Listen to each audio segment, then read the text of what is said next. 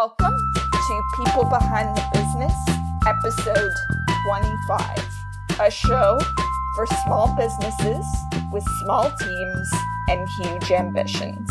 I'm your host, Rosemary Richings. I wanted to do an episode about pitching websites and businesses because I am largely looking at this from the point of view of both the person receiving the pitch and the person doing the pitching.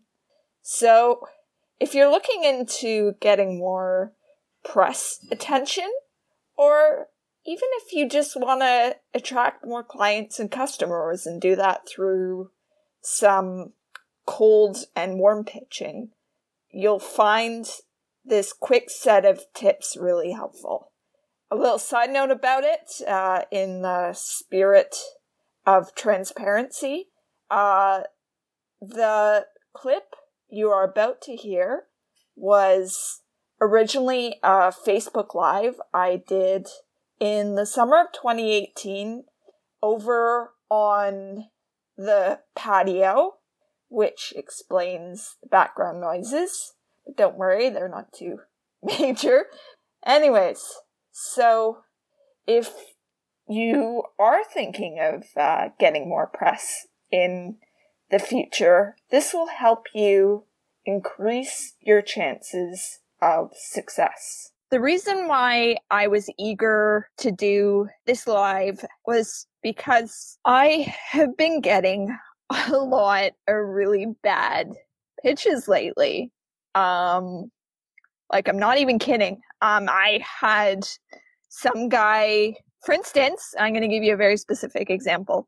I had someone uh, reach out to me and say that they had an idea for a blog post that was perfect for my audience and my blog and the, said that they were willing to pay an admin fee for it but didn't say why exactly it is a great fit. Even though they were willing to pay for it, you know, that's always cool and all, but uh, the big problem was I didn't know if, as a result of that, I would be getting really, really crappy writing um, or maybe it'd be great writing. Uh, I don't know this person. I haven't read their work. They gave me no access to a website whatsoever. And I think that's a really suitable introduction to uh, what really doesn't work when it comes to a pitch for like a blog post or a guest appearance on something like a podcast um, or a product or service offering. So what does work anyways? All right. So the first thing I find always is the most important first step is forming some kind of relationship with the person that you want to pitch, whether it be direct, like you follow them for a while and start commenting on their posts and leaving comments and being specific about what you like and uh, engaging with their content or it's meeting them in person like somewhere like a co-working space or a networking event or something like that.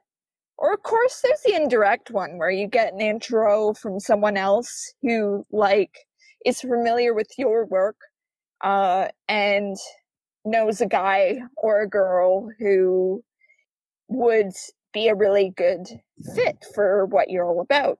Um, and of course, mention that intro, but I personally would recommend a mix of all of the above because, I mean, as someone who has been both the one doing the pitch and someone who has been the one who has received the pitches, um, I know that the one thing that can be a big bonus is if it's clear, you're at the very least a subscriber, you're at the very least um, someone who follows them on like Facebook or whatever, um, and they know about it. Uh, that is really important because uh you know the thing is even though some of these sites and etc uh even though some of them pay well uh none of them do um it's safe to assume to that uh there's a smaller team uh that there's a smaller team no matter how well paid or not well paid they are um and that they probably have a lot of submissions to review and they don't have time to give you a big in-depth intro to what they're all about. So I think the one thing you need to keep in mind with that is that uh, people really just want to feel the sense of reassurance that they don't have to give you a lot of hand holding, they don't have to explain everything in depth so that's where this relationship uh, element before you pitch is just so important. Uh, and I recommend doing a combination of all of the above I've mentioned so far in between like following them online and subscribing to their stuff and uh, if possible meet them in person but you know you don't technically have to um, all right so once you get through the relationship thing uh, for pitching, um, then you can start thinking about your angle. So, all right, the thing is, no matter what it is you're pitching, um, chances are there has been another guy or girl that has has wanted to talk about something very similar. So, uh, you need to put your journalist cap on in this case and think, uh, what is your angle? How is your take on that subject matter different than somebody else's? What's the story? Uh, that's where I often find putting a personal angle on it is really good. Um, like finding something relevant that is a direct connection to it. Like if somehow my personal life has been somehow associated with it, for example. Um, and then you need, uh, remember how I mentioned earlier about uh, making some sort of direct connection with the person you're gonna you're gonna pitch and uh, starting to actively engage with their content. This is what can really pay off. You need to include something in there that says that uh, you are someone that has read their articles. You need specific examples. You need to look at their website. You need to directly quote things and say what you think. And um, the one way this is different, if it's like a product or service offering, uh, is find some way to figure out the solution and don't make it just like a copy and paste solution for everyone. Um, make it sort of like i can help you do this. I noticed there was some gap in some aspect of what you're putting out there and if you ever need me for this uh, this is what i do. So um, i mean to some extent that can be used with uh, podcast and blog pitches because um, of course the blogger wants to know what's in it for them but the big difference would be that uh, you would have to focus for blog and podcast uh, pitches on rather than like how you can directly help them on the result. Like if you have a similar audience or um, if you're offering something really cool that you can link them to like some resource or something or you have a take on things that might interest the readers then that's the next important thing to mention. Okay and then there is the matter of credibility. So they need to know that you're not just um, someone who's copying and pasting things in their basement so really uh, you you need to mention anything that in terms of this individual specifically would put a credibility stamp on you. Like the immediate example I think of is like content marketers. For instance, um, occasionally I'll talk to people at agencies over um, email, and uh, the one thing that really helps me personally is when I mention that I've been published on places like uh, Buffer or like Search Engine Journal. Anything you can do to find some sort of something that makes you credible, or even just a first, even if you don't have that credibility stamp, just something that uh, that's a firsthand personal experience can be a really important contribution. Okay, and then there's the element of personalization. So, in terms of the element of personalization, it's the straightforward sort of like dear and then first name, not sir or madam, not miss, not mister, not someone who is whoever is the founder or marketing person. I get that shit all the time. And that is an instant delete because it proves that very likely this person has sent out uh, the same message to hundreds of other people and uh, hasn't bothered to figure out what those companies even want. And that is an instant delete. But um, you also need that personalization element, also in terms of getting their attention and proving that you have been paying attention.